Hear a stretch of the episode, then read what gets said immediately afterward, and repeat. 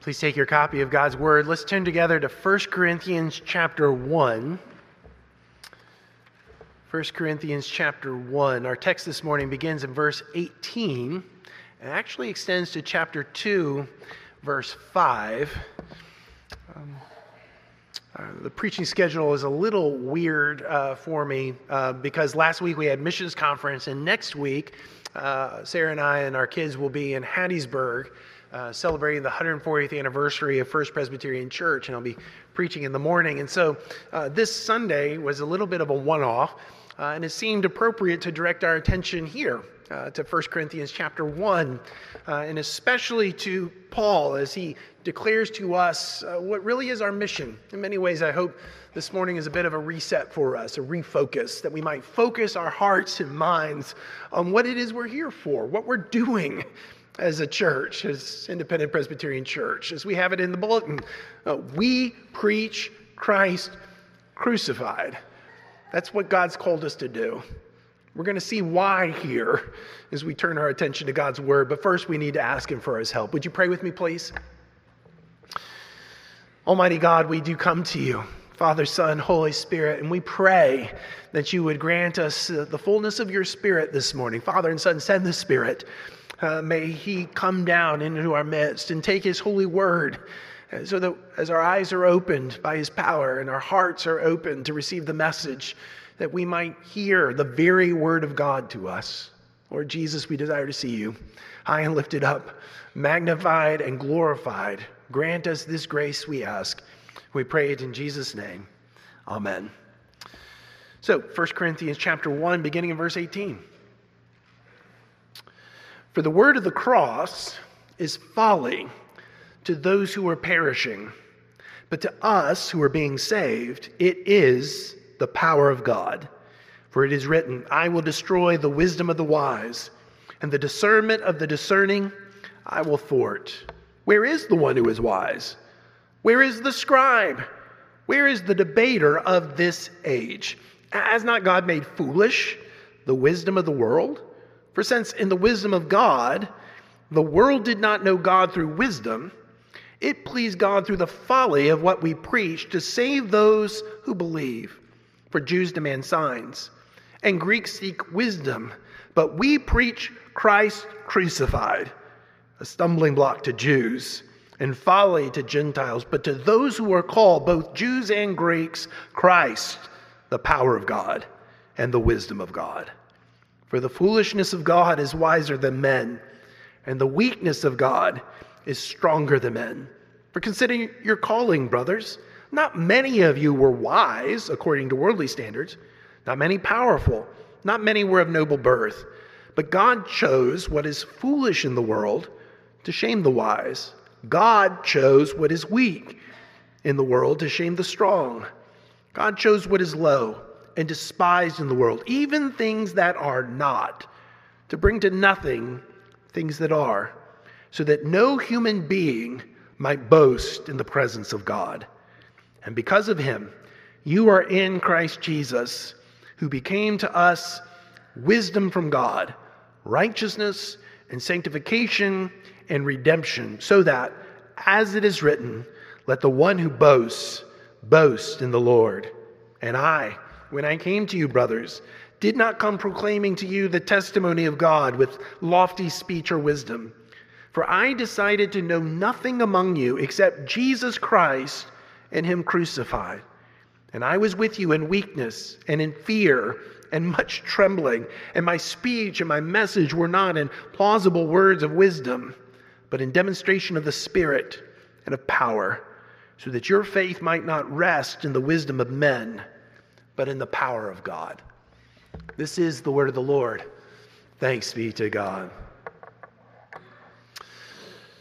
So, on my laptop, uh, the image that I see every day, all day, is, is one of the most famous paintings of the Reformation. It was painted by Martin Luther's friend, Lucas Cranach the Elder, and it was completed uh, about a year after Martin Luther died. It was installed as part of the, the altarpiece at City Church Wittenberg. You can see it to this day. Right behind the altar is this painting that was painted in 1547. It, it was a triptych, a, a three part painting. In the left hand panel, if you were to see it or go online, you can see it today.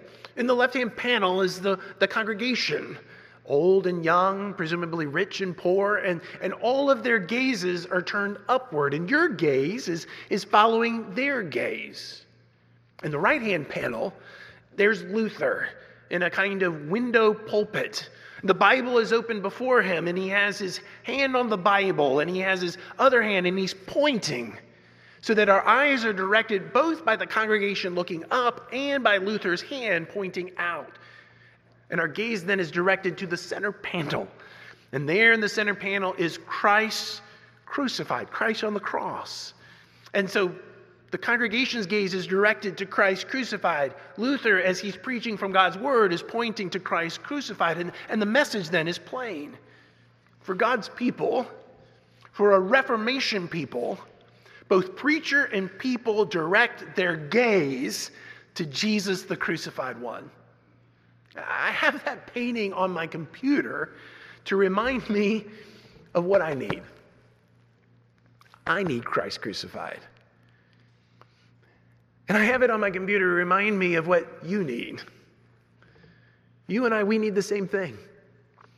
We need Jesus Christ, the crucified one. The people to whom Paul is written here, they need Christ crucified too. If we had taken the time to read the first 17 verses of this letter to set the context for verse 18, we would have seen why they need Christ crucified. Because the Corinthian church is, seems hopelessly divided, quarreling with each other, forming parties, and presumably each party is running down the others. And, and if something doesn't happen soon, they might split into First Presbyterian Church Corinth, and maybe they'd call the other church Friendship Presbyterian Church or some such thing. What would you do? What would you do if you were part of a church that seemed hopelessly divided, quarreling with each other? forming parties, and God forbid, running down one another. Well, perhaps you'd be tempted to do what I'm all too, often tempted to do, which is you, you would want to just simply tell everyone to just stop it. Right? Sometimes when I need a good chuckle, uh, I, I go on YouTube and I, I, Google in YouTube this video. It's a two minute video. It was produced by uh, a company called Friend Dog Studios. It's called Honest Preacher. If you want a good chuckle, you can look it up this afternoon. But, but in the, the short two minute video, the honest preacher goes and he tells his congregation to stop being bad because they're supposed to be good. And he concludes it all by taking his Bible and flipping. And he says, Oh, look, Jesus says, stop it the word of the Lord. And that's our temptation, isn't it? When conflict comes, when division comes, we, we just want to tell everyone to just stop it. But that's not what Paul does, is it? No, instead, he brings them back, his people. He brings them back to Christ crucified. He brings them back to the cross of Christ. Can I suggest something to you this morning? Look, for many of you, it's no secret. We've been just here in 1 Corinthians 1 for a while, in a place of feeling divided and quarreling and knowing some measure of difficulty. But our way forward is the same as the Corinthians. It's to focus our hearts and our minds and our attention and our gaze on Christ crucified and to return to the proclamation of the cross. You see, Paul tells the Corinthians here, and he tells us here, that the proclamation of the cross, of Christ crucified, is what he came to do and, and what the people need. He says it right at the end of the previous section. He didn't come to baptize, but to preach the cross of Christ. Why is this the case? Why, is, why does Paul have this clear sense of mission that, that he has come to give the word of the cross? And, and this is especially what his people need at this time. Well, it's the case because the proclamation of the cross, the, the word of the cross, it unmasks all our pride. Notice the language of verse 18. You see it there. Paul says the, the word of the cross is folly to those who are perishing, but to us who are being saved, it is the power of God. The, the proclamation of the cross, the, the, the, the word of the cross is, is folly to those who are perishing. That, that word folly, it's an interesting one. It shows up all the time in the Old Testament, and especially in the wisdom literature. Job and Psalms and Proverbs and Ecclesiastes and Song of Songs. You, will hear Lady Folly described and, and foolishness and, and folly repeatedly discussed, but same is true in Greek philosophy. Wisdom and folly is all through the, the, the, key Greek philosophers, but it's notable that, that folly doesn't actually show up all that much in the New Testament. In fact, most of the uses of the word folly or foolish or foolishness show up in 1 Corinthians. And they show up actually in the first three chapters of this letter. So, why does Paul use that word? And, and what does folly communicate? Well, folly communicates a certain kind of judgment. What is worthwhile? What is significant? What's important? And especially what's not. Those who are perishing then, they, they, they look at the word of the cross, they look at the proclamation of the cross as pointless, insignificant, unimportant, namely folly.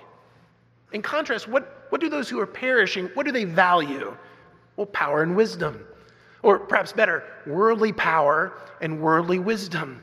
They value knowing how things work in the world and then having the ability and the connections and the networking to make those things happen. They prize wealth, which can actually accomplish what, what the world seems to be, to, uh, what's in the view of the world to be wise and what the world views to be powerful. That, that's what's really important. Everything else is folly. So, in the light of that, in the light of the valuing of power and wisdom, is it any wonder that when Paul proclaims the cross of Jesus Christ is the only way of salvation, that people look at him and his message and they say, that's folly. That's foolishness. It's pointless, insignificant, it's worthless. But what is the proclamation of the cross doing here?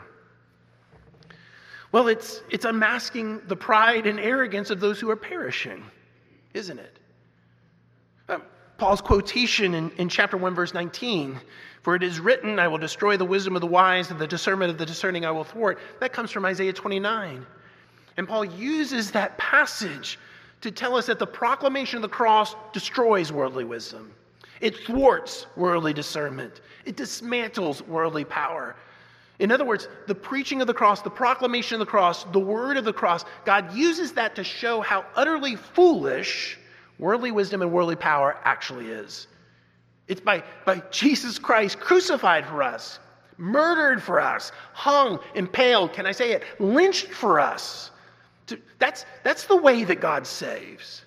And to believe that, that this is how God saves us through a crucified man is to set aside all of our commitments to worldly power and to worldly wisdom and to networking and wealth and everything else is to have our pride unmasked, to be utterly humbled, and so to be in a position for God to remake us, for God to, to regenerate us, to rescue us. I mean, how are we remade? Well, Paul says through God's calling, through God's power, through God's wisdom as we come to rest our hearts in Christ crucified. Paul says, Jesus Christ, the crucified one, is the power of God. What an oxymoron that appears to be. One who was stripped of all his power, stripped of all of his influence, in fact, was stripped of even all his clothes, who was hung on a cross, executed by Roman power. He's God's power? Yes, for the weakness of God is stronger than any human power. Jesus Christ, the crucified one, Paul says, is the true wisdom of God. What an oxymoron that appears to be. One who couldn't deliver himself from the machinations of the Pharisees or the machine of Pilate, who was nailed to the cross, who, who may have taught wonderful things, but how what value did those wonderful things, those wise words do him in the end? He's God's wisdom? Yes, for the foolishness of God is wiser than any human wisdom. And why was Jesus crucified? So that through God's weakness and God's folly, you and I, we might know God's power. So that as He humbles us and He amasses our pride, we might be remade. We might be saved. We might be rescued, delivered, both now and in the age to come. Now, now why did Paul think that the proclamation of the cross, the proclamation of Christ crucified, was what the Corinthian church needed in their hopelessly divided, quarreling, party forming situation? I think it's because he wanted them to see themselves as they really are, as, as the people of the cross. Now, now, to be the people of the cross doesn't mean you have a cross in your sanctuary, although, of course, we do. Now, to be the people of the cross doesn't mean that you have a cross hanging around your neck, although I, I have one right now that I wear. Now, to be the people of the cross doesn't mean that we understand and can explain substitutionary atonement or, or we make sure that our children understand that, that Jesus died for our sins, although that's very much important.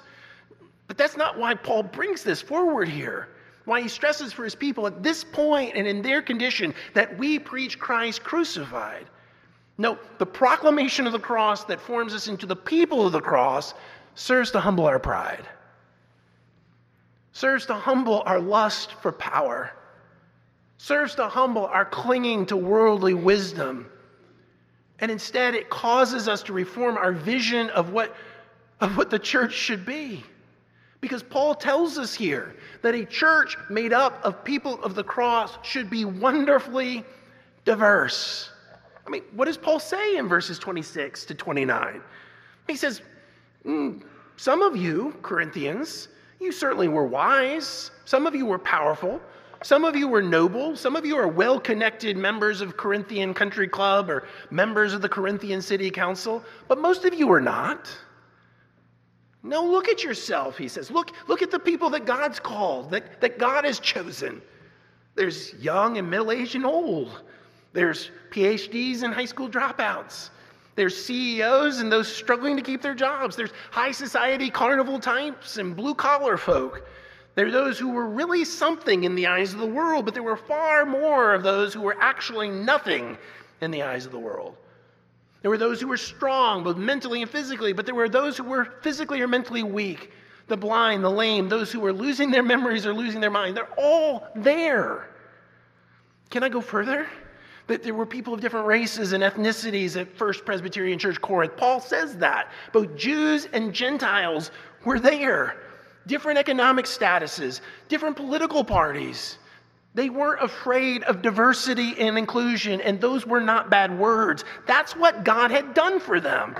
That's what the Bible says. Look at it. God, uh, God says through Paul, consider your calling, brothers. God chose, verse 27. God chose, verse 28. God chose. Who chose these people? Who put them together, this diverse group? God did. And he did it by the preaching of the cross, by the proclamation of the cross, which made them people of the cross. And why did God form his people this way? Verse 29 so that no human being might boast in his sight. And then he quotes Jeremiah 9, and at the end of the chapter in verse 31 let the one who boasts boast in the Lord. In other words, because the proclamation of the cross unmasks our pride and reforms us individually and collectively as God's people, it serves to humble us. I didn't get into the people of God. I didn't get in here, neither did you because we're so great. Uh, it's not because we were able to trophy our, our, our, qualifications. And God says, Oh, you're, you're really wise, or you're really powerful, or you're really well connected, or you're really wealthy. You would do me a favor if you would be part of the people of God. It didn't work that way at all. Now, all of this was folly to us. Unless God, through Jesus by the Spirit, opened our eyes to see Jesus Christ, the crucified one, as the power and wisdom of God until we were utterly humbled and brought to the very end of ourselves, and we knew we couldn't rescue ourselves. And that's when we saw that Christ crucified was beautiful, a beautiful way of salvation for us. We had to be humbled by the cross of Christ. And guess what? Humble people aren't fighting with each other. Humble people aren't quarreling, forming parties, running one another down. Humble people aren't looking for a way to, to leave First Presbyterian Corinth to form Friendship Presbyterian Corinth. No, no, a humble people that prizes our diversity, recognizes that we are unified in the only way that really matters. Paul tells you what that is in verse 30. Do you see it? And because of him, you are in Christ Jesus, who became to us wisdom from God, righteousness and sanctification and redemption. All of that diversity that he describes in verses 26 to 29 is brought together in the only unity that actually matters. We are in Jesus Christ, the crucified one. Don't you see it? You and I have far more in common with each other than, the, than our skin color or our economic status or our educational background or our positions in society. We're in Christ Jesus. We're brothers and sisters in Christ. We have Christ as our wisdom and righteousness and sanctification and redemption. And listen, we have far more in common with our brothers and sisters at, at Innovation Church or St. Paul Baptist Church or our brothers and sisters in a Korean Presbyterian church or a Chinese Christian church than we do in our country clubs or carnivals or civic organizations. And that's because we are unified by our common union with Jesus Christ, the crucified one. Let me go one step further. Even though many of our friends have left us, we have far more in common with Christ Covenant Reformed Church than they might realize. Because we are all brothers and sisters in Jesus Christ, all humbled by Christ's cross, all united in Christ by the Spirit, so that He is our wisdom, He's our righteousness, He's our sanctification, He's our redemption. We are all at the foot of the cross, and when we stand, all of us, before the throne of God at the end of the age, we will all be pleading the blood and righteousness of Jesus Christ. Friends, that's why I make no apology every week for the preaching of the cross. Because our only hope for final salvation and our only hope for life together before final salvation, until Jesus returns, is Jesus Christ and Him crucified. It's through the apparently weak means of preaching that we, that we come to know and to rest our hearts in Jesus Christ, the crucified one. Friends, these are weak means. I mean, standing up for 30 minutes and explaining the Bible and trying to apply it, the, the, the world rightly looks at this as folly. These are weak means. And I confess, I am a weak preacher. I know. I don't use a lot of stories. Uh, I use very short illustrations, most of them hymn texts. I, I don't have a lot of rhetorical tricks. If you were to compare the preaching at IPC week by week and what you might find at other places on the internet or podcasts or even here in this city, it might suffer by comparison. But there is one thing I know. When I stand in this pulpit, as I've had now for over five years, my only goal is to explain this Bible to you and to point you to Jesus Christ and Him crucified. And I will do so as long as God gives me breath over and over and over. I want you to see Jesus. I want you to see Jesus so that your faith will not rest in the wisdom of men or in the power of my eloquence. I don't want disciples. I don't want followers. God forbid that anyone would call themselves a Lucasite, which is a terrible name for a political party. No, my only desire is to preach Jesus Christ and Him crucified so that you will be, that we will be a Jesus church. You've heard me say that over and again. I just want us to be a Jesus church, to love Jesus more today than we did yesterday, more tomorrow than we do today. Paul Kooistra, the, the former president of Covenant Seminary, and head of MTW, he beat that into my heart 20 years ago. It has been my North Star of what I want for myself and for us. Because if we are a Jesus church and we love Jesus more today than yesterday and more tomorrow than we do today, we're going to love what Jesus loves. And we're going to love whom Jesus loves and for whom Jesus died. Friends, that's why I have that picture, that Lucas Cranach picture on my laptop. Is why I stare at it all day, every day. Is because I want to know and I want you to know that this is our call. We preach Christ crucified, which is folly to those who are perishing, but to us who are being saved, it is the power of God. Thanks be to God. Amen. Would you pray with me, please? Lord Jesus, Please help us. Since 1965, that's been the task of this place and these people. It's what you've given us to do. It's to preach Christ and Him crucified. Lord, our deep longing is to love you more today than we do yesterday, and more tomorrow than today. And we know, Lord, that, that the only way anyone becomes new, and any way our city might bear some marks of, of newness, is for men and women and boys and girls to come in faith to Jesus Christ and to rest their hearts in the crucified one. And so, Lord, please encourage our hearts, reset our focus. May, remem- may we remember what we are about and why we are united to one another. And may we be given grace as long as we have breath. Grant us grace to lift high the cross. Grant us that grace, Lord, we ask. We pray it in Jesus' name. Amen.